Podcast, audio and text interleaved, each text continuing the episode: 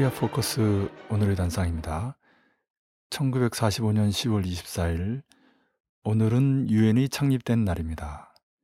유엔, 곧 국제연합은 현재 193개국이 가입한 기구인데요. 총회, 안전보장이사회, 경제사회이사회, 국제사법재판소, 사무국 등이 있고요. 본부는 뉴욕, 국제사법재판소는 헤이그, 산하기구는 빈과 제네바, 그리고 케냐의 나이로비에 있습니다. 1945년 오늘 미국, 영국, 프랑스, 소련, 중화민국과 46개국이 동의하며 국제연합이 출범했습니다.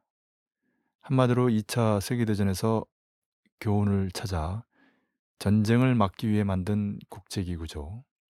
그런데 과연 유엔이 전쟁을 막기 위해 어떤 역할을 했는지는 극히 의문입니다. 일단 1950년 코리아전의 발발에 유엔의 책임이 큰데요. 창립 당시 미국의 영향하에서 그 거수기 역할을 했다는 비난이 그것입니다. 가령 1947년 11월 14일에 사실상 코리아의 분단을 결정하고 그 이듬해 남코리아만의 단독 선거를 추진함으로써 전쟁의 근원을 제공했지요.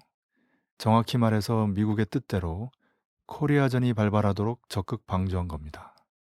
그런 의미에서 유엔 안전보장이사회는 이른바 유엔 전쟁보장이사회로 불리어야 마땅하다는 비난으로부터 자유롭지 못합니다. 코리아전만 해도 1949년 건국된 중화인민공화국이 아닌 중화민국, 곧 대만을 유엔 안보리 이사국으로 고수하다가 소련이 탈퇴한 상태에서 참전을 결정한다든지, 그 결정조차도 다국적 연합국인데 미국이 유엔군으로 조작하고는 지금까지도 비법적으로 쓰고 있는 데 대해서 여전히 실질적인 어떠한 조치도 취하지 못하고 있습니다. 이 유엔 안보리는 유엔 총회 위에 군림하면서 유엔 안의 민주주의를 결정적으로 왜곡시키고 있지요. 그나마 소련이 있을 때는 미국을 견제라도 했는데 지금은 미국이 마음대로 유린하는 상황입니다. 그러다 보니 북이 평화적 위성을 쏘면 유엔 제재를 결정하고 미국이 군사 위성을 쏘면 침묵하는 그 악명 높은 이중잣대가 일상적으로 수없이 벌어지고 있지요.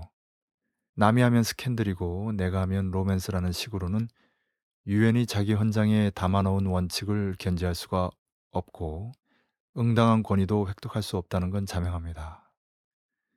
유엔은 하루빨리 기형적인 의사결정 구조를 바로잡고 더 이상 미국의 거수기 노릇을 중단하는 민주화의 전기를 일으켜야 합니다. 그럴 때만이 극소수 제국주의 국가들이 저지르는 침략전쟁으로부터 대다수 국가들과 세계의 안전을 지킬 수 있습니다. 물은 골 따라 흐른다고 반드시 그렇게 되지 않을 수 없을 것이라고 확신합니다. 오늘의 단상이었습니다.